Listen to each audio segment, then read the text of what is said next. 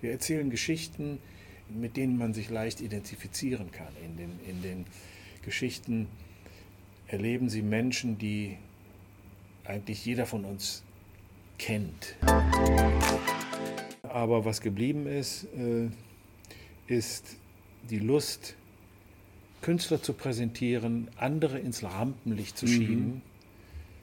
mich selbst zurückzuhalten und äh, dem Publikum ein Angebot zu machen. Das finde ich äh, faszinierend.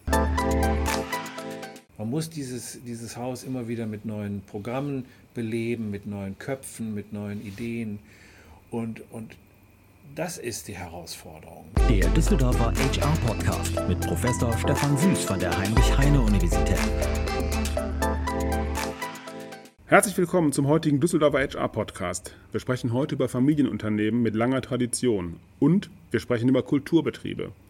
Sie fragen sich, wie das zusammenpasst? Relativ einfach, denn mein heutiger Gast leitet ein solches Familienunternehmen, das in der Kulturbranche nicht nur tätig und seit Jahrzehnten erfolgreich ist, sondern in Düsseldorf und weit darüber hinaus als Institution bezeichnet werden kann.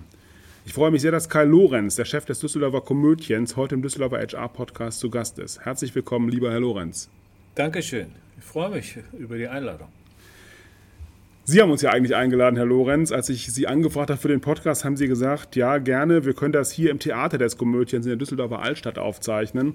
Und wir sitzen nun hier auf der Bühne des Theaters. Ich nehme auch an, dass einige Hörerinnen und Hörer schon mal hier waren, andere vielleicht nicht, auch außerhalb Düsseldorfs. Deswegen möchte ich kurz den Ort beschreiben, an dem wir uns aufhalten, weil ich glaube, das sagt relativ viel über das Unternehmen Komödien und über die äh, Werte, die sie sozusagen damit verbinden, die Historie. Wir sind also in einem kleinen Theater, sind gerade ein Treppenhaus hochgegangen. Auf der Rückseite der Düsseldorfer Kunsthalle befinden wir uns, gehen dann durchs Foyer.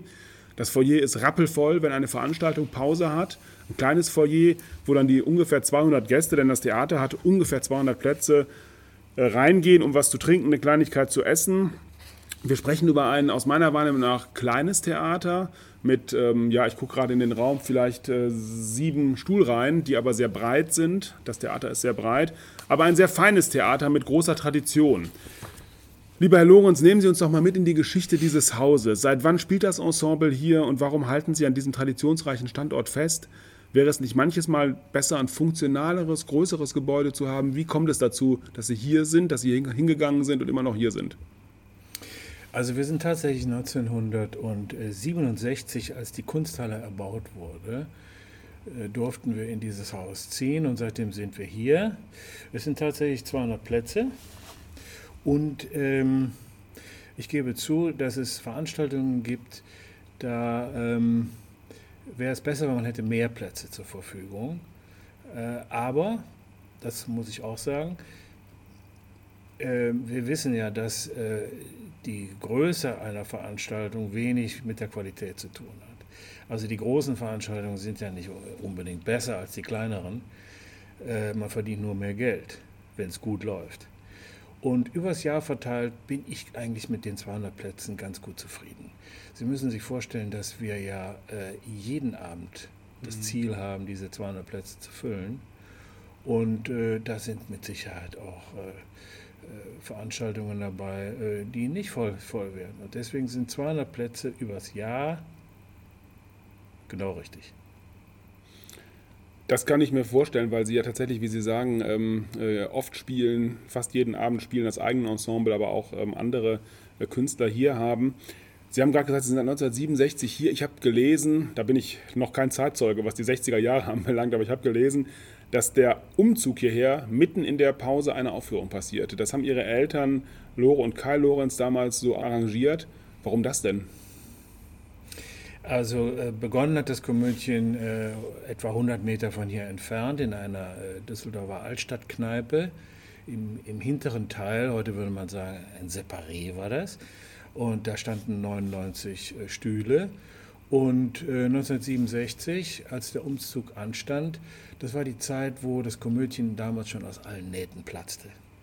Und äh, die Stadt Düsseldorf hat gesagt, okay, ihr dürft euch den hinteren Teil der Kunsthalle, die damals gerade erbaut wurde, fertig machen. Und äh, dann stieg die Lore in der Pause auf die Bühne, auf diese kleine Bühne und äh, erzählte den Leuten, dass heute umgezogen wird. und, wir, äh, und jeder nimmt sich seinen Stuhl und äh, Requisiten und Vorhangstoff. Und dann zog diese kleine Prozession durch die Altstadt, 100 Meter weiter. Und der zweite Teil der Veranstaltung hat hier schon stattgefunden. Ja, das ist vielleicht äh, auch typisch für ein Familienunternehmen, dass man da, dass da jeder mit angefasst hat, selbst die Kunden bzw. Besucher, wenn man das ähm, äh, so sagen kann. Blicken wir nochmal auf die Geschichte Ihres Theaters. Sie haben das gerade gesagt, es wurde 1967 umgezogen, war vorher schon anderswo in der Altstadt beheimatet und nach dem Krieg wurde es wieder aufgebaut. Mittlerweile, glaube ich, kann man sagen, ist das Komödien eine Düsseldorfer Institution. Ähm, allerdings ist es ja manchmal so, dass Unternehmen über einen anderen Standort nachdenken. Gab es Phasen, in denen Sie darüber nachgedacht haben, den Standort hier zu verlassen oder auch Düsseldorf zu verlassen? Oder ist das so mit Düsseldorf verknüpft, dass Sie sagen, das ist gar keine Option? So wie Henkel zu Düsseldorf gehört, gehört das Komödien auch zu Düsseldorf? Also es hat damals in der Zeit, von der wir gerade gesprochen haben, tatsächlich äh, mal eine äh, Versuchung gegeben, nach Köln auszuwandern. Um Gottes Willen. Ja. ja. Äh, meine Eltern waren ganz gut befreundet mit der Familie Milovic damals und die lebten in Köln. Und äh, als das Komödien auf der Suche nach neuen Räumen war, sagte der, der Willi, äh, kommt er nach Köln, man kennt mich hier, ich kann was hier für euch tun. Und äh, dann hat die Stadt reagiert und hat äh, die Kunsthalle hier äh, den hinteren Teil äh, freigemacht und deswegen ist es nicht dazu gekommen. Heute würde ich sagen, ich zitiere an dieser Stelle ganz gerne meinen Vater, der mal gesagt hat, und er hat es immer wieder gesagt, das Beste am Komödien ist sein Publikum. Und dabei muss man sich klar machen, dass ähm, das Komödien subventionsfrei ist seit, seit 75 Jahren. Und das bedeutet, das Publikum, das Düsseldorfer Publikum hat dieses Haus leben lassen, so lange. Mhm. Also ich, ich, empfinde auch eine große Dankbarkeit den Düsseldorfern gegenüber. Es, ist nicht, es sind nicht öffentliche Gelder, die das Haus äh, hochgehalten haben, sondern das Düsseldorfer Publikum. Wir haben also überhaupt keine, wir hätten überhaupt keine Veranlassung zu sagen, wir gehen jetzt woanders hin. Mhm. Wir, wir, wir, sind hier sehr, sehr äh, wohl gelitten. Mhm. Ja? Ähm, ja, und ja auch mitten in Düsseldorf, äh, in der, sowohl in der Altstadt als auch im sagen wir mal, kulturellen Zentrum von Düsseldorf mit den Museen drumherum und so weiter. Das wird wahrscheinlich auch eine Rolle spielen, denke ich. Das ist, das ist häufig äh, immer wieder in Frage gestellt worden, ob, es, ob das der richtige Platz ist. Seitdem der Platz vor dem Haus äh, nach den Eltern benannt ist, äh, gibt es natürlich auch keine Veranlassung, hier weg, wegzuziehen. Mhm. Ja? Sie sprechen es gerade an. Ich habe das gerade nochmal, als ich hierher kam, äh, gesehen, wusste es vorher auch schon, weil ich auch schon im Komödien zu Gast war. Das Theater ist hier seit 1967 beheimatet am Kai- und Lore-Lorenz-Platz. Das zeigt, glaube ich, die Bedeutung ihrer Eltern für die Stadt Düsseldorf. Sonst hätte man den Platz nicht so benannt. Aber auch letzten Endes ist das ja auch eine Würdigung des Komödiens als Theater. Ähm, ich stelle mir die Frage, was macht das eigentlich mit, mit Ihnen, mit Ihrer Frau, mit Ihrer Tochter, wenn Sie zur Arbeit gehen und dann heißt der, die Adresse nach den Eltern oder nach den Großeltern. Das kann ich mir, einerseits ist das ja großartig, man sieht, was die geschaffen haben, andererseits doch auch eine erhebliche Bürde, oder? Wie, wie, stell, wie muss man sich das vorstellen? Was macht das mit einem? Das ist in erster Linie äh, schmeichelhaft. Ja, und, äh, und äh, das, ist, das ist ein schönes Gefühl und es unterstreicht, warum wir hier nicht weg wollen weil es nochmal die Bedeutung ihnen auch widerspiegelt, die das Theater hier hat. Naja, es ist, es ist ja weniger das Theater als das, was die Eltern als Lebenswerk hinterlassen mhm. haben. Ne?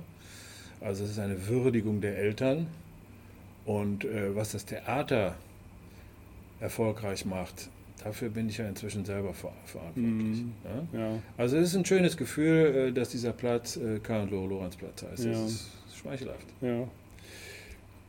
Viele kleinere Unternehmen arbeiten oft unbemerkt von der Öffentlichkeit. Ne? Wir kennen dann diese Geschichten über Weltmarktführer, die aber eigentlich keiner kennt und so weiter. Jetzt ist das beim Komödien und Sie haben gerade betont, dass es ja auch ein Unternehmen ist. Sie sind frei von Subventionen. Ich komme da aber später nochmal drauf zurück.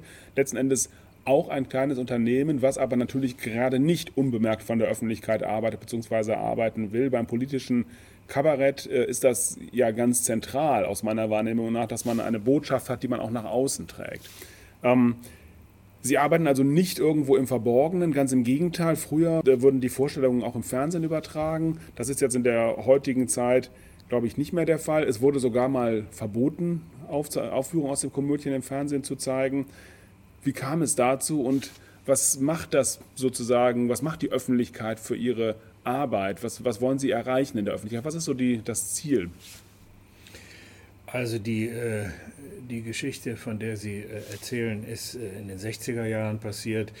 Und dazu muss man sagen, ich glaube, das Wesen des Kabaretts, des politischen Kabaretts, ist äh, die kritische, satirische Betrachtung von äh, gesellschaftspolitischer Situation, von Gegebenheiten. Und äh, das gefällt nicht jedem. Und damals, in den 60er Jahren, gab es einen Bundesverkehrsminister, äh, Hans-Christoph Seebohm hieß der, und der hat es geschafft, dass das, was das Komödien in seinem Programm gesagt hat über ihn, vom BR, vom Bayerischen mhm. Rundfunk, nicht aus, ausgestrahlt wurde. Ja? Das passiert heute immer noch. Das kann immer noch passieren, aber es wird im Vorfeld gestoppt. Ja? Es, würde, es würde wahrscheinlich nicht auf, einen, auf den Zuspruch eines Politikers zurückzuführen mhm. sein, sondern das sind äh, hasenfüßige Redakteure, die sagen, nein, lieber nicht, lieber nicht, lieber nicht. Mhm. Ja, das ist also in den 60ern gewesen. Und äh, dann haben sie auch erzählt, Komödien kommt nicht mehr so richtig regelmäßig vor im, im Fernsehen. Das liegt daran, dass wir inzwischen Geschichten erzählen, die sich nicht in äh, fünf Minuten erzählen lassen. Mhm. Wenn man heute äh, eine satirische Sendung sieht, dann sind das meistens, gibt es einen Host und der äh, präsentiert die Kollegen aus der Szene und jeder hat vier Minuten, sechs Minuten, acht Minuten. Und das, was wir zu erzählen haben, lässt sich in dieser Zeit nicht vermitteln. Und äh, deswegen ist es sehr selten geworden, dass wir, mhm. dass wir im Fernsehen äh, vorkommen. Ich habe eine Zeit lang das als schlecht empfunden. Inzwischen fühle ich mich sogar ganz wohl dabei, äh, nicht mehr in diesen Sendungen so häufig vorzukommen. Mhm. Also nicht mehr im Massenmedium ja. Fernsehen sozusagen ja. vorzukommen. Aber dennoch ist ja es schon vermutlich ihr Ziel, die Öffentlichkeit zu erreichen, oder? Also sie spielen erstmal natürlich primär für die 200 Leute, die jeden Abend hier sind, aber mit ihren Geschichten, die sie erzählen und in die sie ja sozusagen die Kritik oder das Kabarett oder die Satire kleiden, wollen sie ja schon die Öffentlichkeit erreichen, auf bestimmte Dinge aufmerksam machen. Das ist wahrscheinlich unverändert. Wir erreichen die Öffentlichkeit. Das Irre ist ja, dass wir mit unserem eigenen Zeug, wir spielen derzeit, präsentieren derzeit drei unterschiedliche Programme, und die sind seit, seit Jahren jeden Abend voll. Mhm. Das heißt, wir, wir können uns nicht beklagen, dass wir nicht die Leute erreichen. Mhm. Ähm, ich will noch mal erzählen, was sich verändert hat. Früher war das, was die Eltern gemacht haben, nannte man politisch-literarisch. Und es war auch ein bisschen analytisch. Wenn man früher auf die Bühne, auf eine Kabarettbühne gegangen ist, dann konnte man den Leuten auch noch Neuigkeiten präsentieren. Mhm, ja. ja. So. Heute liegen alle Informationen vor, äh, hundertfach.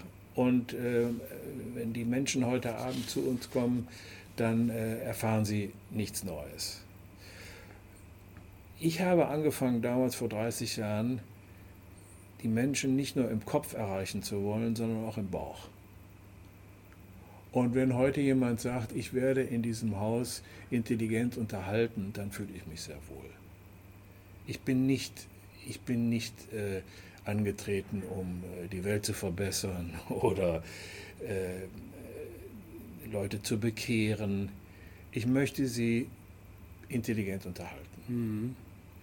Wir, wir erzählen, wir, wir, wir machen es unterhaltsamer als, als früher. Wir erzählen Geschichten, in denen, äh, mit denen man sich leicht identifizieren kann. In den, in den Geschichten erleben Sie Menschen, die eigentlich jeder von uns kennt in seiner Umgebung, gibt es solche Menschen. Und das führt dazu, dass die Menschen bereit sind, äh, einem in diese Geschichte zu folgen. Ja? Und dann, äh, und dann ähm, ähm, halten wir ihnen den Spiegel vor, Ja. in, in unterhaltsamer, theatralischer Form. Ja, Sie haben es gerade, äh, haben gerade, glaube ich, äh, zwei ganz zentrale Punkte gesagt. Äh, Intelligent unterhalten, das zeigt ja, dass Sie sowohl, sagen wir mal, den Geist, das Rationale irgendwo ansprechen, das Intelligente, als auch das Unterhaltsame, also das äh, eher Emotionale. So, ne? Also Sie sagten, Sie wollten ja auch im Bauch erreichen. Ähm, und das mit dem Spiegel. Also, weil ich glaube, nicht nur, dass man in den Stücken dann andere Personen erkennt, sondern wenn man ein bisschen selbstreflektiert äh, ist, vielleicht auch manchmal eigene Verhaltensweisen erkennt ähm, äh, und sagt, ach ja, guck mal, das hätte mir genauso passieren können. Und ich glaube, das ist in der Tat, da stimme ich Ihnen zu, etwas, was man nicht in so fünf Minuten Schnipsel reinpacken kann, sondern das sind ja Geschichten, die hier über 90, 100 Minuten gehen mit verschiedenen Charakteren und Rollen. Ja, Es gibt auch etwas, was, äh, worauf ich immer Wert gelegt habe. Ähm, ich wollte nie äh, den, den Zeigefinger erheben. Ja? Das kennt man von früher. In den 70er Jahren, da ging der Kabarettist auf die Bühne und hatte äh, zwei Stunden lang recht. Ja? Hat den Leuten erzählt, so, das ist jetzt, das ist gut und das ist schlecht. Und so wird es gemacht und so nicht. So, und das ist etwas, was ich und auch meine Leute um mich herum äh, nie gut gefunden haben. Wir, haben wir, wir verzichten in unserem Programm auf diesen erhobenen Zeigefinger. Ja, der ja auch äh, wahrscheinlich gar nicht nötig ist, wenn man die Leute auf anderem Wege erreicht und die dann sagen, ach ja, guck mal, das ist ein toller Gedanke oder ein toller Witz, den ich mir merke oder wo ich selber sozusagen mich reflektiere. Also ich glaube, der erhobene Zeigefinger wäre vielleicht da auch gar nicht mehr so zeitgemäß. Ne? Also wobei mir ein bisschen der Überblick fehlt, wie das andere Bühnen machen, die es ja woanders gibt. Äh, Aber ich glaube, die Art zu unterhalten mit dem erhobenen Zeigefinger würde vielleicht in der heutigen Gesellschaft gar nicht mehr so gut ankommen. Es gibt Kabarettisten, die den Zeigefinger immer aufblitzen lassen. Ich sage aber nicht wer. ja. Offensichtlich sind die nicht hier. genau. Ähm, wir haben das gerade schon ein bisschen reflektiert. Äh, Wie hat sich das, was Sie, was Sie anbieten als Produkt sozusagen, um das mal in so einer schnöden BWLer-Sprache zu sagen, wie hat sich das im Laufe der vielen Komödienjahre Ihrer Wahrnehmung nach geändert? Sie haben es gerade schon ein bisschen gesagt, das ist sozusagen das Thema Unterhaltung steht stärker im Vordergrund, der Zeigefinger weniger. Können Sie noch andere Dinge festmachen, wo Sie sagen, da hat sich unser, unser Geschäft im Laufe der letzten, weiß ich nicht, 50 Jahre doch irgendwo verändert? Es gibt dieses alte, diese alte Frage, macht ihr Kabarett oder macht ihr Comedy? Das werde ich ja immer wieder gefragt. Und, und dann gibt es Leute, die empfinden Comedy als schlechter als Kabarett. Es gibt, es gibt Se- Seminare darüber. Ja, und schlaue Menschen haben sich darüber Gedanken gemacht, wo der Unterschied ist zwischen Kabarett und Comedy. Dabei muss man sagen, es gibt tolles Kabarett und es gibt lausiges Kabarett. Und es gibt tolle Comedy, richtig tolle Comedy und lausige, schreckliche Comedy. Und ich habe mich immer davon leiten lassen, ich habe mich immer für, das, für ein gutes Programm entschieden. Ein Programm, was, was, was Qualität hat. Egal, ob da Comedy vorne drauf steht oder, oder, oder Kabarett. Und ich bin nicht schlecht damit gefahren. Das heißt, wie man das nun, in welche Schublade des Komödiens man das einordnet, ist Ihnen egal. Ob jemand sagt, ich gehe da zur, zur Comedy-Veranstaltung im Komödien, ich gehe zum Kabarett, es spielt für Sie gar keine Rolle. Das Inhaltliche steht im Vordergrund. Ganz genau. Wir bilden ja in unserem, in unserem Haus eigentlich eine, eine Bandbreite ab von Kabarett, Comedy. Ja, wir haben eigene Produktionen und wir haben eine äh, Vielzahl von äh, sehr unterschiedlichen Kabarettisten, Comedians. Und äh, da gibt es Leute, deren Schwerpunkt ist Musik. Da gibt es andere, die sind äh, die, die Literaten, ja, die machen es literarisch. Dann gibt es aber auch Leute, die jong- jonglieren auf der Bühne und erzählen ihr, ihr Zeug.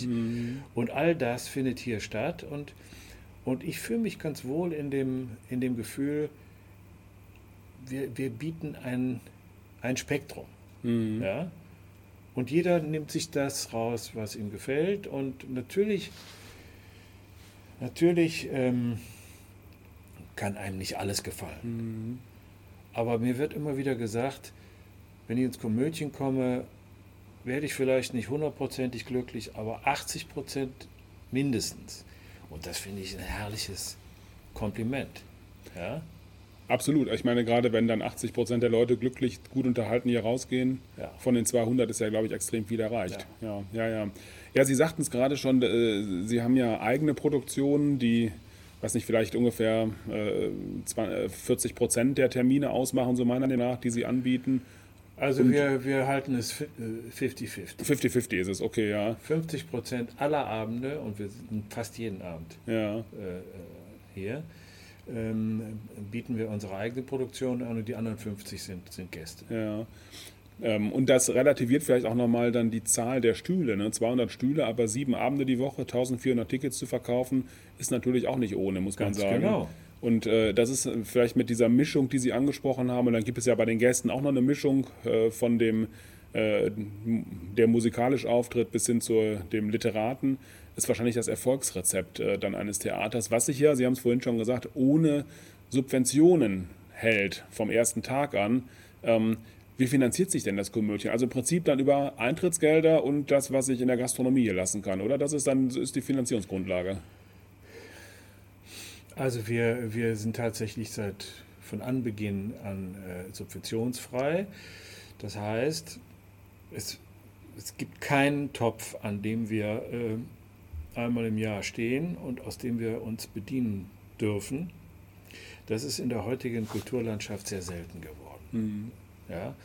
Das mit den Subventionen ist ja auch ein zweischneidiges Schwert. Zu Zeiten meiner Eltern äh, wurden Subventionen nicht gebraucht. Die waren so erfolgreich. Ich weiß, dass man ihnen mal Subventionen angeboten hat. Da konnten die lässig sagen, vielen Dank. Brauchen wir nicht. Ja. Ich bin in meinen 30 Jahren an zwei Stellen in Bedrängnis gekommen und habe mich um Subventionen bemüht. Ähm, und äh, es ist mir damals nicht gelungen, welche zu, zu erhalten. Heute, wo das Komödien seit zehn Jahren boomt, kann man sagen, bin ich froh, dass ich sie nicht habe. Mhm. Weil sie, ähm, weil sie der Stadt gegenüber auch ganz anders auftreten können. Sie müssen niemandem nach dem Ja. Mund reden. Sie müssen nicht, sie, sie, sie können, ich, ich kann mit einem Oberbürgermeister anders reden, als wenn ich von ihm Geld kriegen würde. Mhm. Ja? Wir mieten diese Räume hier von der Stadt. Da kommt es schon mal zu Situationen, wo man auch mal äh, äh, deutlich werden muss. Das kann ich mir leisten, Mhm. weil ich, äh, das ist ein sehr, sehr schönes Gefühl. Ja, ja, weil Subventionen ja Unabhängigkeit verringern oder sogar Richtig. verhindern. Ne? Ja. Und es gibt noch etwas. Es, ähm, ich habe festgestellt, dass keine Subvention zu erhalten auch den Überlebensinstinkt schärft. Mhm. Ja? Wenn Sie nicht genau wissen, wie Sie äh, die Gehälter zahlen am Ende eines Monats, dann geben Sie sich anders Mühe, als wenn Sie, ähm, wenn Sie genau wissen, die Kohle kommt rein, ich kann meine Leute bezahlen und ich kann mich auch selbst bezahlen. Ja? Ich kriege das mit, wann immer ich äh, mit äh, solchen subventionierten Häusern zu tun habe. Wir sind ja mit unseren Programmen auch bundesweit unterwegs und kommen in Häuser, die hoch subventioniert sind.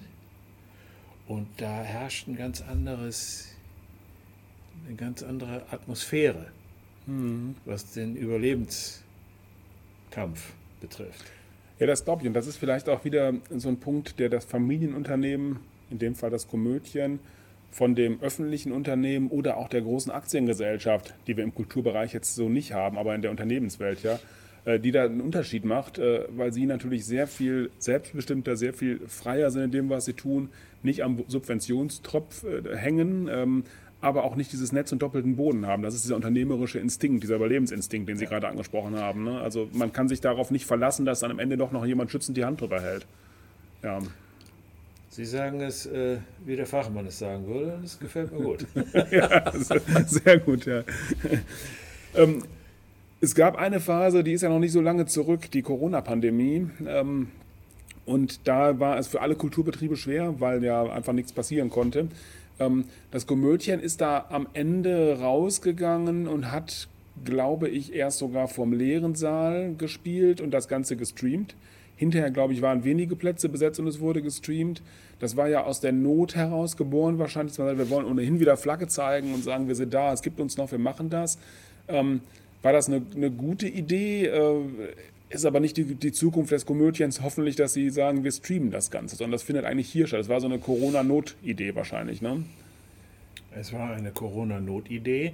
Ich will an dieser Stelle äh, mal ähm, äh, mich bedanken bei ähm, unserem Steuerbüro. Das sind zehn fleißige Frauen in Köln, die uns äh, auf wunderbare Weise durch die Pandemie gebracht haben. Die haben von sich aus gewusst, welche Töpfe für uns in Frage kommen, wo, wo kriegt man Unterstützung her, denn ohne Unterstützung ging es ja nicht. Mhm. Und äh, diese Töpfe, die wurden ja, die mussten ja beantragt werden. Und das ist ja nicht mehr so, dass man, dass man das als, als ähm, Theater selbst macht, sondern das musste die Steuerberatung machen. Und die hat es wunderbar gemacht und er hat uns, uns eigentlich damit das Überleben gesichert. Ja. So, das ist das eine. Das andere ist, ähm, in der Zeit, als wir überhaupt nicht mit unserem Publikum in Kontakt treten konnten, das war das, das, war das Schwierigste, ja. ja haben wir äh, überlegt, ein Programm zu produzieren, was zunächst in den ersten drei Wochen des, äh, der, der, des Entstehungsprozesses nur gestreamt wurde. Das war das, Wort, das, war das Programm Crash. Ja, genau. Ja. Ein Drama in vier Fenstern. Es, äh, es zeigt eine, eine Familie, vier Kinder in einer Videokonferenz. Wir behaupten eine Videokonferenz, jeder sitzt in seinem, in seinem Raum. Wir hatten vier Boxen aufgebaut und und die vier Kinder sitzen da und unterhalten sich darüber, wie äh, die Eltern zum, zur goldenen Hochzeit beschenkt werden können. So, das ist die Grundidee. Und natürlich geht es da auch, äh, werden da sehr unterschiedliche Positionen dargestellt. So, dieses Programm haben wir die ersten drei Wochen vor leerem Haus präsentiert. Und wir haben es, wir haben es gestreamt und etwas, was ich aus heutiger Sicht genial finde, wir haben gesagt, wir wollen nicht, wir wollen nicht den Stream aufmachen für jedermann. Mhm. Wir, wir bieten nur so viel Zugänge an, wie unser Haus Sitze hat. Ja? Und wir, wir, wir präsentieren es jeden Abend, normal zur 20 Uhr Zeit. Aber nur 20 Leute können uns im Internet zusehen. 200 Leute, oder? 200 ja, Leute können genau, uns ja. im Internet zusehen. Ja. Und die Kollegen haben hier gesessen und sahen sich fünf Kameras gegenüber und äh, haben, äh, haben das gemacht. Wir haben das Programm gespielt und dann, wir sind dafür äh, auch, äh, es gab Fragen, warum macht ihr das nicht auf, warum dürfen wir nicht? Die gute Nachricht ist, dass tatsächlich 200 Leute jeden Abend dran saßen. Und als wir dann wieder aufmachen durften, erst ja nur 50 Prozent, haben wir die Anzahl der, der Zugänge reduziert auf die Plätze, die besetzt werden konnten hier. Ja, also wir haben Live-Publikum gehabt und, und gestreamt. Und nach einer gewissen Zeit äh, hat sich keiner mehr für das Streamen interessiert, weil das Theater wieder weitermachen durfte. Und damals hat es geheißen, ja, Streaming ist, ist, äh, die neue, ist die neue, ist die Zukunft des mhm. Theaters. Und ich habe immer dagegen gehalten. Ich habe gesagt, nein, das ist jetzt eine Notlösung, aber langfristig wird, werden die Leute erkennen, dass es dass ein Live-Erlebnis überhaupt niemals mit Stream mm. zu, äh, zu äh, kompensieren ist. Ja? Also das, das, Leute werden sich immer für das Live-Erlebnis entscheiden. Und Tatsache ist, dass wir das Programm bis heute spielen und es ist jeden Abend voll. Ja. Vor Ort voll, genau, ja. Vor Ort voll. Ja, ja. Ja, ich kann mir auch für beide Seiten das Streaming als ähm, als etwas anstrengend vorstellen. Ich meine, die Künstler auf der Bühne bekommen ja keine Reaktion mit. Ne? Das ist ja sozusagen für die ganz was anderes. Und zu Hause äh, ist es sicherlich auch erfahrungsgemäß nicht ganz so toll, nicht ganz so enthusiastisch, wie wenn man hier mit 200 anderen Leuten sitzt und wirklich den Künstler in die Augen sehen kann. Ich habe es ja eingangs gesagt, wir sind extrem nah hier dran. Es ist ein überschaubares Theater, sodass es total nachvollziehbar ist, dass das äh, jetzt wieder vor Ort stattfindet und dass Sie sagen, das Streaming ist für Sie eine Notlösung gewesen und die Not besteht jetzt nicht mehr und jetzt machen wir es wieder herkömmlich. Ja, das ist nachvollziehbar. Also gerade, gerade Coverhead ist ja darauf angewiesen, genau, auf, ja. Re auf Reaktionen genau, aus ja. dem Publikum. Ja. Ja. Ähm, das ist, wenn Sie, wenn Sie einen Faust geben, dann ist es nicht so wichtig. Mhm. Ja? Ja, und die das Leben Reaktion des Publikums rea reagiert. wahrscheinlich ja auch jeden Abend in Nuancen anders, kann ich mir Klar. vorstellen. ne? Ja, ja, das. äh, Es ist unfassbar, Ja. wie, wie, wie sich die Abende, die vermeintlich die gleichen Abende sind, Ja, genau. wie sie sich unterscheiden. Ja. Und zwar sowohl beim Publikum Mhm. als auch äh, von den eigenen Leuten. Ja. Ja.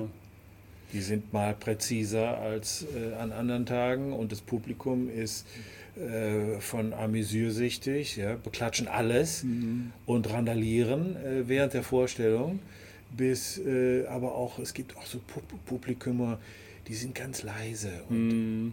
Und lachen in sich rein, ja, und reagieren nur sehr, sehr selten, aber dann am Schluss stehen zum Beispiel alle auf, das gibt es ja. auch, ja Ja. Ja. Ja. weil sie begeistert sind. Also es ist, es ist immer unterschiedlich und es ist jeden Abend eine neue Herausforderung. Und das ist sicherlich wieder etwas, wenn, wenn Sie 200 Leute da haben, wo so, sagen wir mal, spezifische äh, Teile des Publikums einfach stärker noch ins Gewicht fallen, als wenn jetzt jemand vor 2000 spielen würde, wo sich das vielleicht stärker rausmittelt. Der eine lacht lauter, der andere leiser, einer lacht da, der andere lacht dort.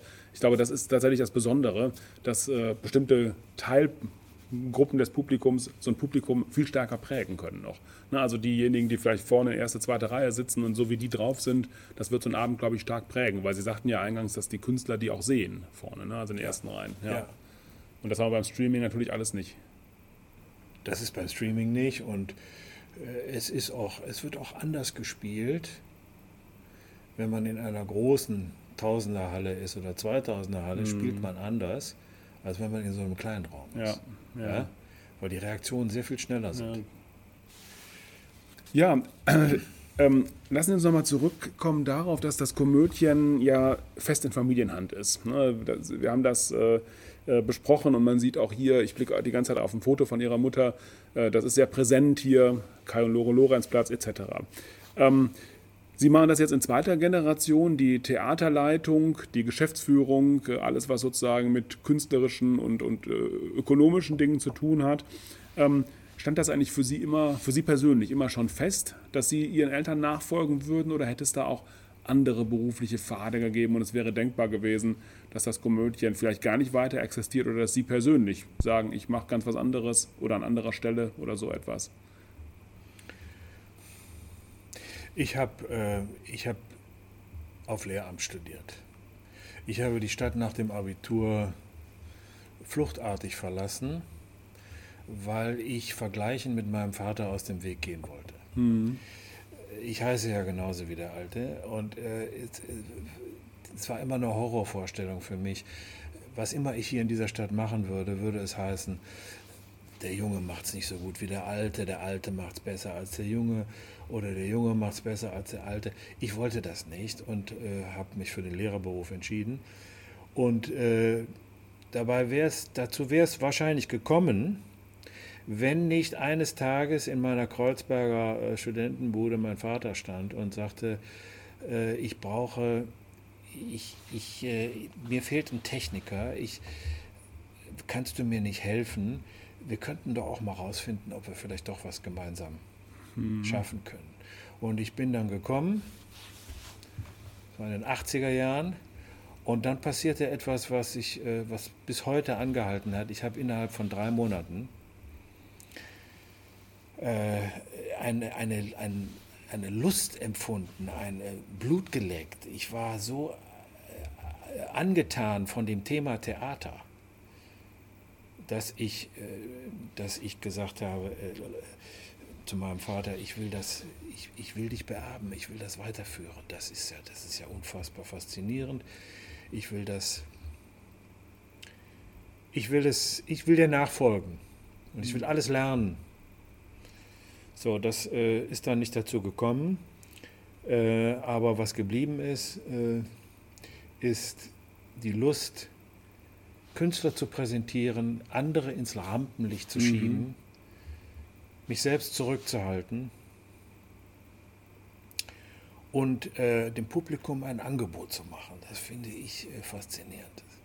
Ja, interessant, was Sie sagen, dass äh, Sie sagten, Sie haben nach dem Abitur fluchtartig die Stadt verlassen aus guten Gründen. Wir kennen das auch von anderen Familienunternehmen, ob sie nun, weiß ich nicht, Miele oder, oder Vorwerk oder, oder auch Henkel heißen. Vielleicht sind natürlich alles noch größere Unternehmen als das ihre, aber dass dann so die nachrückende Generation oft sagt, oh, ich will da nicht im Schatten stehen, ich will da aber auch nicht die Generation davor irgendwie übertreffen, sondern ich flüchte da raus, mache ganz was anderes und dann packt es einen irgendwie doch und dann ist man wieder da und fasst mit an irgendwie. Ne? Also aus der Notsituation heraus, die Sie geschildert haben, dass Ihr Vater gesagt hat, ich brauche da irgendjemand, der mir hilft, mach du das doch. Das äh, finde ich ganz spannend, dass einen dann dieser, ja, dieser Bacillus dann doch wieder greift. Ähm, ja, und ich habe damals mich dazu entschlossen, äh, das Haus weiterzuführen nach dem Tode der Eltern. Und dann passierte etwas,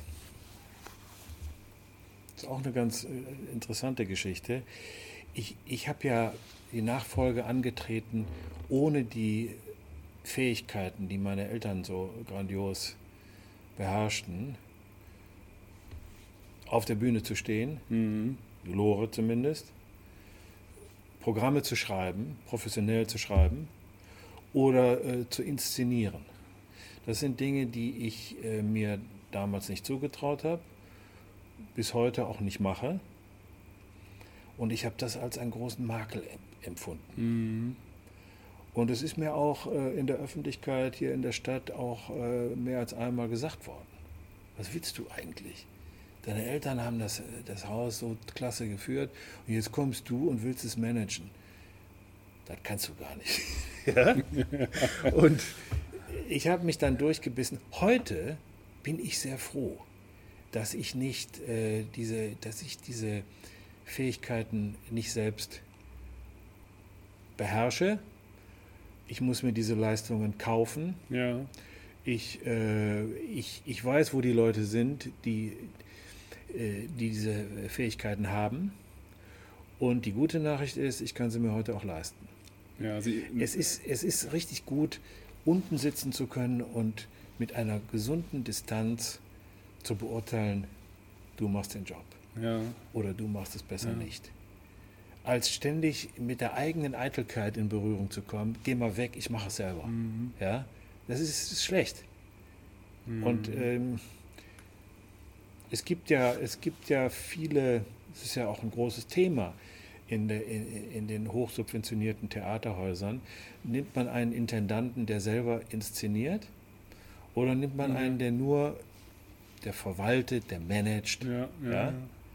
Ich finde, dass, also für mich hat sich das Thema, äh, so wie es sich gelöst hat, äh, wunderbar gelöst. Ich, für mich hätte es keinen besseren Job gegeben. Vielleicht ist es auch Ausdruck dessen, dass man spezialisiert in gewisser Weise und dass man sagt, ja, wir können dieses Unternehmen führen, wir können das am Leben halten, wir führen das in die Zukunft, aber letzten Endes nicht in einer Person, sondern eben in ihrer Person als derjenige, der die Geschäftsführung hat, der das Ganze strategisch anlegt, äh, der sicherlich auch ähm, Ideen hat, was man hier zeigen will, aber eine andere Person, die das Ganze künstlerisch inszeniert. Das ist ja eigentlich eine Form von Spezialisierung, die offensichtlich früher in, der, in ihren Eltern sozusagen beides drin war, aber heute auseinanderdifferenziert ist und dann mit ihnen vielleicht auch eher diesen kritischen, distanzierten Blick auf das eigene Theater, auf das eigene Programm, auf dessen Entwicklung erlaubt, als wenn sie mittendrin wären, auch jeden Abend hier auf der Bühne stünden. Ja, es gibt noch etwas, was, äh, was ich gerne loswerden möchte. Ich glaube, dieses Haus wird sehr wohl wahrgenommen als privates Familienunternehmen. Ja? Und, ähm, und als solches, glaube ich, hat es auch eine Zukunftschance. Und nur als solches. Mhm. Es unterscheidet sich von diesen vielen anonymen Läden, die wo, wo Menschen arbeiten, die Studenten vielleicht, die gar nicht wissen, wo sie sind, ja, aber es sind, es sind Leute, die sich nicht mit dem Laden identifizieren. Ähm, wir, ich genieße ein Privileg. Und das Privileg ist, äh, meinen Spielplan auszusuchen nach Gutdünken. Ja. Ich, während, während alle anderen Theater oder viele andere Theater überlegen sich, welcher Künstler macht mir das Haus voll. Ja?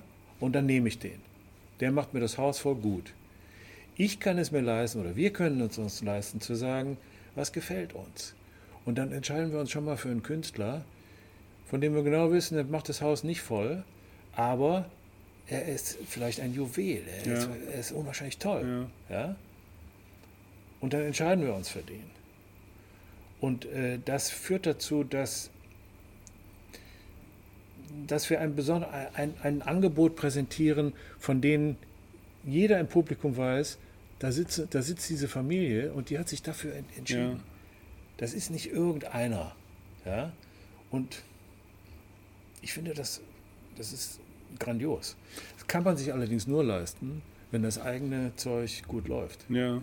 Wenn man, wenn man mit, dem eigenen, mit den eigenen Programmen das Haus nicht so füllen würde, wie wir es können, wie wir es tun, dann, äh, dann muss man sich schon mal nach Leuten strecken, die, äh, die einem nur das Haus füllen, aber die einem vielleicht gar nicht gut gefallen. Ja, ja, ich meine, wenn sie es schaffen, und das ist ja definitiv so durch die eigenen Produktionen, die sie überwiegend hier, aber wie Sie ja sagten, auch anderswo manchmal aufführen, wenn die voll sind, wenn der Saal voll ist, dann kann man sich wahrscheinlich daneben auch mal die eine oder andere Nischenproduktion einkaufen oder, oder Nischenkünstler einkaufen, der, dann kommen vielleicht 100 Leute oder 150, ist nicht ganz voll, aber es passt vielleicht gut zu dem, was sie senden wollen, was sie sozusagen nach außen senden wollen, dieser Künstler, der vielleicht noch nicht so bekannt ist oder in der Nische ist äh, und der kriegt dann hier auch Raum. Das ist ja eigentlich auch eine Form von irgendwie Talentförderung, wenn man so will. Es gibt ja auch Beispiele dafür, dass äh, Menschen hier mit, mit, mit 50, 80 Leuten beginnen und nach einer gewissen Zeit, nach ein paar Jahren, haben die ihr, ihr Publikum gefunden und machen das Haus Machen's voll. voll. Ja, ja, genau. Das ist dann das Schönste. ja. Ja? Es gibt aber auch, äh, es gibt aber auch Leute, die sind seit 20 Jahren Geheimtipp. Ja? Da sitzen 100 Leute hier, die feiern die Künstler frenetisch, aber es sind eben nur 100 Leute. Und die Tatsache, dass wir die hier präsentieren können, das ist nicht nur äh, fantastisch, finde ich äh, fantastisch. Ich glaube, es hat sich auch es hat sich auch rum, rumgesprochen in unserem Stammpublikum, bei unserem Publikum.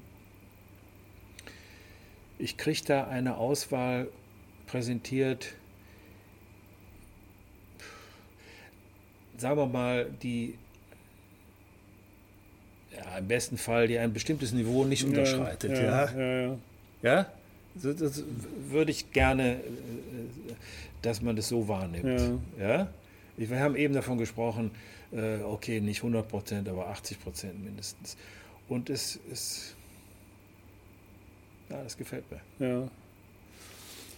Wir haben darüber gesprochen, dass äh, das Theater in Familienhand ist und wenn man ihren Newsletter abonniert hat, äh, dann stellt man fest, dass da neben Kai Lorenz noch andere Lorenz auftauchen, ihre Frau und ihre Tochter. Ähm, das zeigt ja dieses Familienunternehmen, dass sozusagen dann auch die nächste Generation auch schon wieder eine Rolle spielt. Ähm, lässt uns das hoffen, dass das Komödien in Familienhand bleiben kann, bleiben wird, dass das sozusagen weitergegeben wird? Ähm, oder wäre es auch denkbar, dass man sagt, unter dem Namen Komödien in diesem Raum gibt es dann auch äh, Verantwortliche, die nicht aus der Familie Lorenz stammen? Also ist das, das traditionsreiche, familienbezogen traditionsreiche Komödien auch zukünftig familienbezogen? Also ich, äh, ich möchte zugeben, dass ich mehr als zehn Jahre unterwegs war, äh, eine Nachfolgeregelung zu finden. Heute weiß ich, dass ich falsch gesucht habe. Ich habe nämlich gesucht äh, unter den aktiven Kabarettisten, Kabarettistinnen, ob da jemand sich eignen würde. Aber, ähm, aber ich habe keinen gefunden. Ja. Und ich weiß auch warum. Ich weiß auch warum. Bühnenkünstler sind so mit sich beschäftigt. Ja? Die, sind, äh, die sind in erster Linie mit sich beschäftigt. Die haben keine, keine Zeit und auch keine Muße, sich um ein Theater zu kümmern. Ja? So, ich bin äh, im Büro mit meiner Frau, die äh, auch Geschäftsführerin ist und ähm, Gesellschafterin des Komödiens und inzwischen mit unserer äh, Tochter, die ist äh, 26, Luzi Lorenz, arbeitet seit vielen Jahren mit. Und ich will es mal so sagen, Luzi läuft sich warm. Und ich habe mir ja Zeit meines Lebens verboten, meine Kinder, unsere Kinder nach der Verantwortung zu fragen. Ich habe, ich habe ihnen immer gesagt, ich werde euch nie fragen, wollt ihr irgendwann mal Verantwortung übernehmen? Aber wenn einer von euch den Finger hebt, dann bin ich bereit, mir was zu überlegen. Und genauso ist es gekommen. Unser Sohn äh, hat sich für das Komödien nicht interessiert, der ist, der ist äh, Neuropsychologe geworden.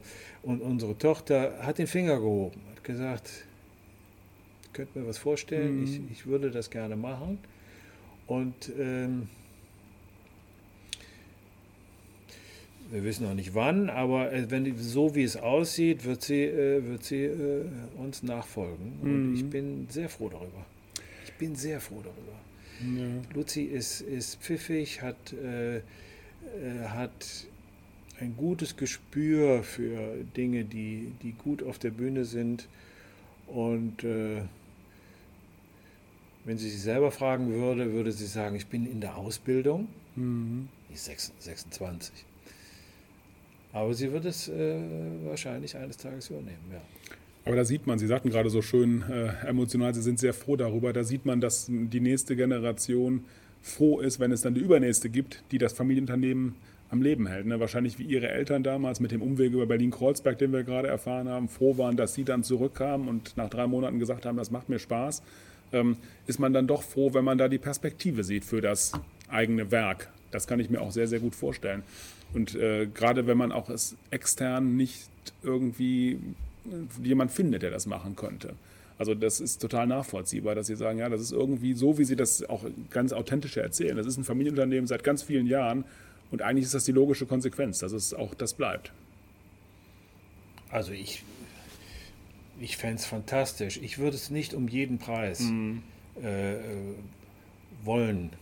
Ja?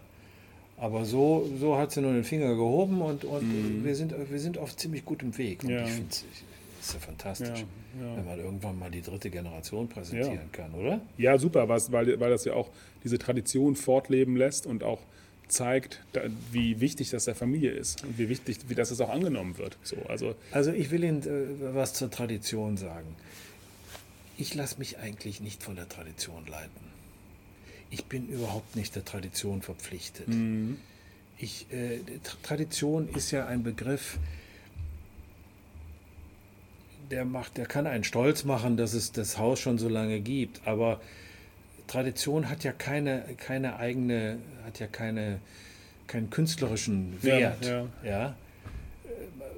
wenn, wenn Sie dieses Haus, niemand kauft Ihnen eine Karte ab, weil das Haus schon 75 Jahre besteht. ja, Man muss dieses, dieses Haus immer wieder mit neuen Programmen beleben, mit neuen Köpfen, mit neuen Ideen. Und, und das ist die Herausforderung. Nicht, ja, wir haben jetzt schon 75 Jahre, jetzt müssen wir nochmal äh, noch mal 50 Jahre drauflegen. Also die Tradition ist nicht mein ist nicht der Antrieb. ist nicht der An Antrieb. Dass es jetzt passt mit der dritten Generation, dass es eines Tages dazu kommt, ist fantastisch, ist wun wunderbar. Und ich will auch an der Stelle sagen, äh, ich habe überhaupt kein Problem, ich überprüfe mich ja pausenlos. Ich habe überhaupt kein Problem, aus der ersten Reihe in die zweite oder dritte zu wechseln. Habe ich überhaupt kein Problem. Mhm, Wenn die Zeit dann gekommen ist und man weiß, das geht in gute Hände. Genau das. Ja. Und ähm, ich würde allerdings mir wünschen, dass ich nie ganz, äh, nie ganz aufhören muss. Ich, ich, ich habe nie den Wunsch gehabt, irgendwann mal an einem bestimmten Ja. Tag, so jetzt arbeite ich nicht mehr. Ja, ja. Ich finde toll, wenn man, wenn ich hier noch was erledigen kann, Ja. aber ich muss nicht in der ersten Reihe stehen. Ja, die Verantwortung wird sich irgendwann drehen. Ne? Also die, Ja, das fände ich toll. Jemand anders tritt in die erste Reihe und dann tritt der, der da bisher stand, zurück in die zweite Reihe. Das ja, und wenn ich am Schluss äh, mit meinem weißen Schal äh, im Foyer stehe und, und äh, Ihnen sage, oh, wie schön, dass Sie es wieder geschafft haben heute, ja, dann ist, ist man dann ist es okay. Ja, ja. Jetzt ist ja das Komödien nicht nur bekannt für die Familie Lorenz, sondern äh, wenn man recherchiert, wer hier auf der Bühne gestanden hat, ähm, dann gibt es eine ganze Reihe an prominenten Namen. Thomas Freitag, Harald Schmidt, Hugo Egon Balder, Jochen Busse, Volker Pispers, Marielle Milovic, Frank Lüdecke, zuletzt Christian Ehring, der ja auch äh, mittlerweile übers Fernsehen äh, sehr bekannt ist und ich glaube immer noch äh, bei Stücken äh, eine Rolle gespielt hat als, als Autor oder auch noch spielt. Ähm, haben Sie einen besonders guten Blick für Talente bewiesen, dass die Leute hier ihre Schritte gehen konnten? Ich habe auch nicht alle genannt, äh, aber es gab noch viel mehr. Aber haben Sie da einen besonders guten Blick für Talente bewiesen, dass die hier ihre Schritte gehen konnten? Ist das die Atmosphäre des Komödiens? Das ist ja schon bemerkenswert, dass so viele Leute, die heute bundesweit bekannt, bundesweit in den Medien bekannt sind, eigene Sendungen haben, dass die mal irgendwo hier waren.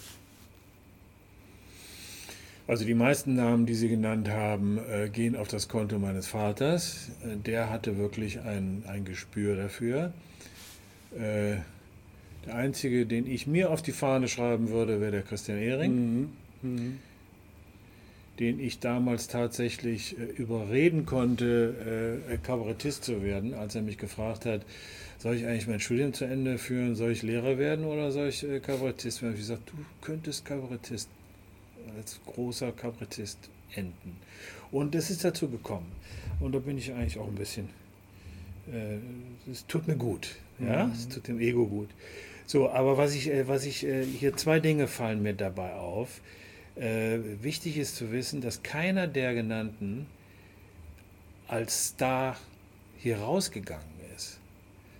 Äh, Selbst, selbst die Lore hat sich, hat sich damals als sie den Sprung gewagt hat in, äh, in, in die, die Solo-Aktivität, hat sich zu Zeiten ihres, ihrer Ensemble-Tätigkeit und auch, als, und auch als Solistin, hat sich normal bezahlen lassen müssen von diesem Haus. Das geben, mehr geben die 200 Ja. Plätze einfach nicht her.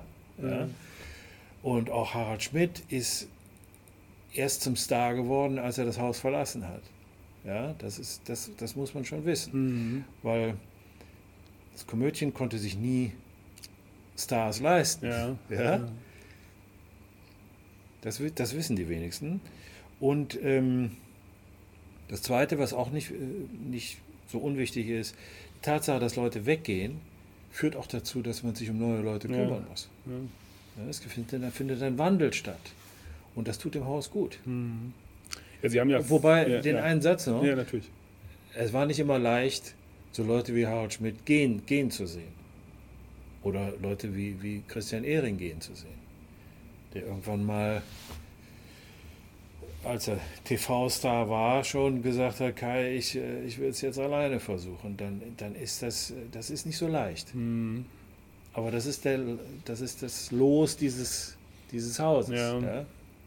Ja, das ist das Los auch vieler, da sind wir aber beim Thema Familienunternehmen, auch äh, vielleicht in Technologiebranchen oder so etwas, wo man dann die äh, Personen, die einige Jahre lang gut als Konstrukteur, Techniker, ITler, wie auch immer tätig waren, irgendwann ziehen lassen muss, weil man dann doch nicht so zahlungskräftig ist wie die Konkurrenz. Ne? Oder wenn Fortuna die äh, tollen Leute, die sie vielleicht hat, irgendwann in die Bundesliga ziehen lassen muss, ohne dass sie selber in die Bundesliga aufsteigen. Ich glaube, das ist tatsächlich bei Ihnen ja äh, ähnlich. Ne? Also die Namen, die ich genannt habe, äh, und die Sie auch genannt haben, sind hier hingekommen als junge, wahrscheinlich unbekannte Personen, haben sich einen gewissen Ruf erschaffen, sind aber nie zum Star hier geworden, sondern dann zum Star äh, im, im Fernsehen oder auf anderen Bühnen avanciert, ja. Genau.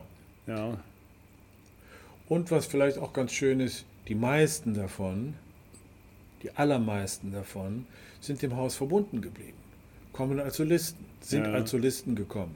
Ja, Vielleicht der prominenteste von allen, Harald Schmidt, der, als er auf dem Höhepunkt seiner, seiner Karriere war äh, und dem Komödien, damals ging es dem Komödien nicht so gut, da hat er mir gesagt, ich gebe euch, ich gebe euch ein paar exklusive Termine. Da habe ich Harald Schmidt ankündigen dürfen und da hat der, hat der Harald Schmidt gesagt, also ich komme am Montag, dann wenn keiner kommen will, ja, und ich möchte, dass du äh, maximal pro Nase zwei Karten verkaufst. Ich will keine Gruppen hier drin haben. Ja? Ich will kein Fernsehen hier drin haben. Und dann habe ich, äh, hab ich verkündet, dass Harald Schmidt hier zu sehen ist. Und äh, dann hat die Schlange sich aufgebaut an der, unten an der Tür und es ging hier einmal um die Kunsthalle rum. Mhm. Ja? Da standen 700 Leute. Da haben Leute nachts kampiert. Also dass Leute wie Harald Schmidt dem Komödien dann was zurückgeben. Der hat das ja auch immer wieder behauptet. Ne? Er hat gesagt, dein Vater hat mir damals unheimlich viel beigebracht und alles, was ich als Kabarettist kann, habe ich von deinem Vater gelernt. Und jetzt gebe ich da was zurück. Mhm. Das werde ich ihm nicht vergessen. Ja, und das ist auch wiederum, glaube ich, so ein besonderer Geist vielleicht, den es dann in so einem kleinen Ensemble, kleinen Haus gibt, dass man sagt, da habe ich was gelernt und ich gebe das zurück, weil ich mich verbunden fühle. Das ist ja. auch was, was man äh, auch in der betriebswirtschaftlichen Literatur häufig mit Familienunternehmen assoziiert. So eine ähm, soziale, positive, offene, experimentierfreudige, aber auch dann eben familiäre Atmosphäre. Ja, ja und das zeigt das ja sehr schön. Ähm, hätte ich gar nicht äh, besser nachfragen können, als, als dass sie das sozusagen mit dieser, mit dieser sehr bekannten Person und, und Harald Schmidt war ja denke so vor 10, 15 Jahren auf dem Höhepunkt seiner, seiner Karriere mit täglichen Late-Night-Shows und so weiter, äh, aber auch Samstagsabend-Shows, dass eine solche Person offen dadurch geprägt sagt, okay, ich helfe hier, wenn ich helfen kann. Ja. Das, glaube ich, unterstreicht diese, diese sozioökonomischen Werte, die ein Theater wie Ihres hat. Ja. Es gibt auch noch was. Ich habe mir im, in, in meinem ganzen Berufsleben äh, als Theaterleiter, ich habe mir einen eigenen Stil angewöhnt. Kann man vielleicht so sagen.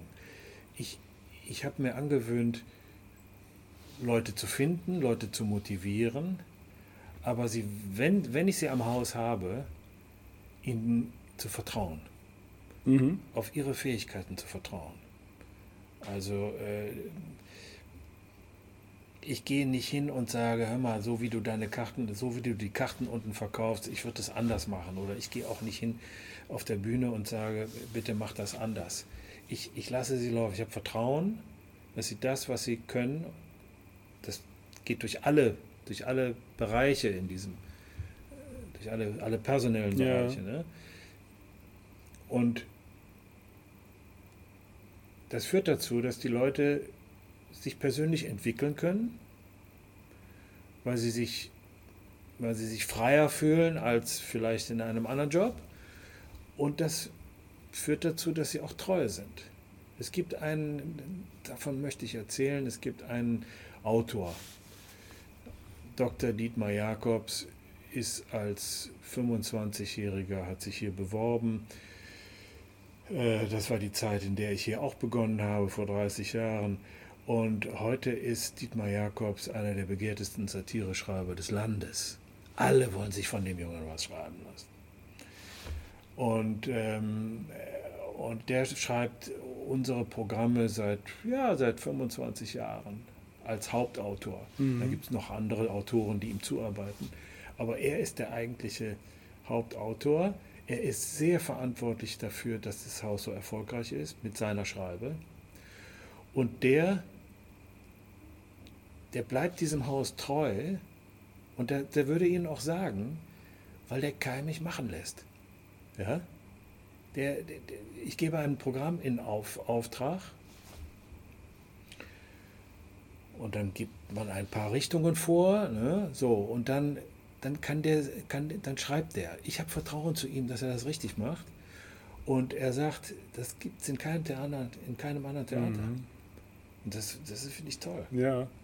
Ja, wie Sie schon sagen, das Vertrauen, das führt uns fast, könnten wir fast eine zweite Folge machen zum Thema Personalführung, aber das Vertrauen ist natürlich etwas, wo dann die Personen sich mit entfalten können. Ne? Ob es die sind, die irgendwas im Management machen, Sie haben das Thema Kartenverkauf angesprochen, was ja genauso wichtig ist, oder die, die das Programm schreiben, was eben den Saal hier füllt über viele Jahre.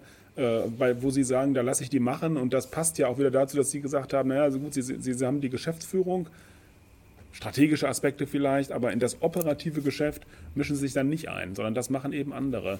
Das ist vielleicht genau das Erfolgsrezept, äh, weil Sie hatten vorhin vielleicht mit einem gewissen Bedauern gesagt, ja, Sie hatten nicht die, nicht den Mut oder die Fähigkeit, wie die Eltern, hier jeden Abend auf der Bühne zu stehen. Aber das scheint mir doch im Nachhinein genau das Erfolgsrezept der letzten 30 Jahre zu sein, dass sie sagen, das mache ich eben nicht, das machen andere, die können das noch besser. Und hier auch, auch hier wieder haben Sie es äh, wieder Fachmann äh, beschrieben. Das gefällt mir gut. Sie haben es genau richtig beschrieben. Vielen Dank. Lassen Sie uns eine letzte Frage noch Ja. äh, ansprechen. Ähm, und zwar, welche Rolle spielen kleine Theater wie Ihres, private Theater, familiengeführte Theater, Ihrer Wahrnehmung noch in der Zukunft? Wir beobachten, dass die Medienwelt sich ändert. Wir haben Streaming schon besprochen. Wir haben äh, Videoclips bei YouTube, TikTok, was weiß ich wo. Ähm, äh, wir haben dann gegen, demgegenüber große subventionierte städtische äh, Bühnen. Ähm, aber es gibt eben so Orchideen äh, wie das Komödien. Zwei Fragen dazu. Welche Rolle spielen solche Theater in der Zukunft? Und, wir haben es soeben schon ein bisschen angesprochen, welche Rolle spielt ganz konkret das Komödien in der Düsseldorfer Zukunft mit der Familie Lorenz? Also wenn Sie so ein bisschen in die nächsten vielleicht zehn Jahre, wenn man die überblicken kann, blicken, was, was tut sich hier und welche Bedeutung haben Sie? Also Ihr Haus. Also über die Zukunft haben wir schon ein bisschen gesprochen, als ich äh, von unserer Tochter erzählt habe. Ähm, es gibt einige Herausforderungen, die äh, meine Nachfolge, meine Nachfolgerin, unsere Nachfolgerin meistern muss.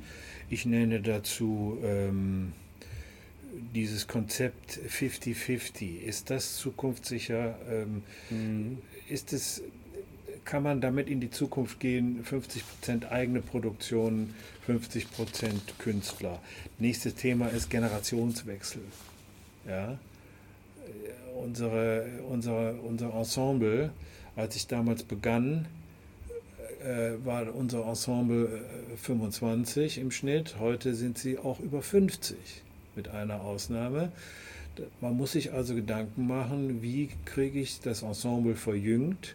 Denn nur wenn ich das Ensemble verjünge, das habe ich erkannt, verjüngere ich auch das Publikum. Ja?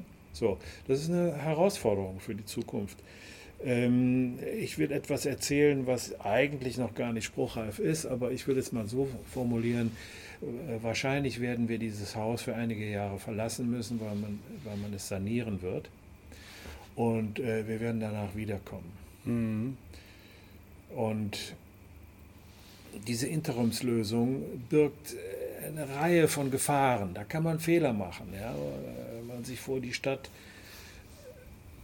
wenn man, wenn man plötzlich wo einen Laden aufmachen muss, der an der falschen Stelle liegt. So, das sind alles Herausforderungen, die, die muss man eine Nachfolge leisten. Ja, ja.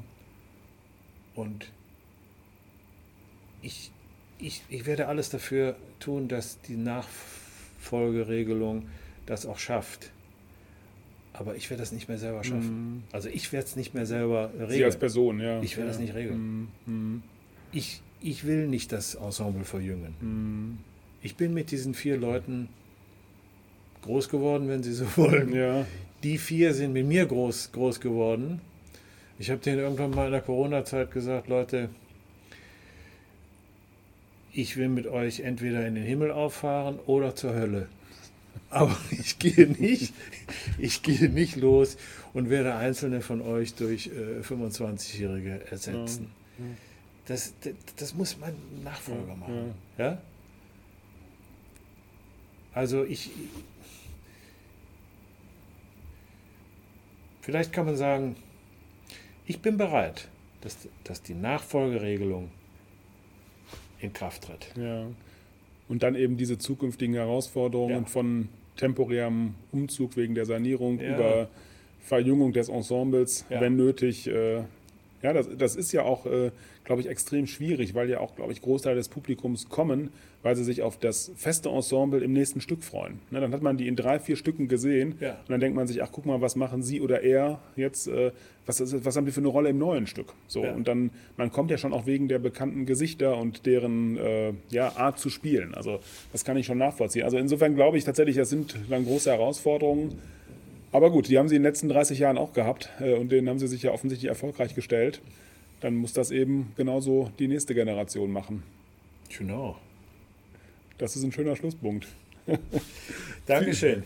Vielen Dank, lieber Herr Lorenz, für die tollen Einblicke in den Kulturbetrieb Komödien, in Familienunternehmen, in die Geschichte und Zukunft des Komödiens unter Leitung irgendeiner Person aus dem Hause Lorenz. So viel kann man sagen. Das war in der Vergangenheit so, das ist jetzt so und wie wir gehört haben, wird das zukünftig ganz gewiss auch so sein. Es hat sehr viel Spaß gemacht, dass Sie uns mitgenommen haben in die Geschichte, in die Überlegungen, äh, die ein solches Haus mit sich bringt. Ganz herzlichen Dank dafür. Sehr gerne. Dankeschön. Liebe Hörerinnen, liebe Hörer, ich hoffe, dass Ihnen auch diese Folge unseres Düsseldorfer HR-Podcasts gefallen hat. Hören Sie gerne rein in die folgenden Folgen, die in den nächsten Monaten kommen. Immer wieder äh, Mitte des Monats am 15. bei Spotify, iTunes oder auf unserer Seite orgaperso.hhu.de. Wenn Sie Anregungen haben für Themen, Gesprächspartner ähm, äh, oder andere Vorschläge machen wollen, dann schreiben Sie uns gerne an hr-podcast.hhu.de. Herzlichen Dank, dass Sie zugehört haben. Bis zum nächsten Mal. Das war der Düsseldorfer HR Podcast mit Professor Stefan Süß von der Heinrich-Heine-Universität.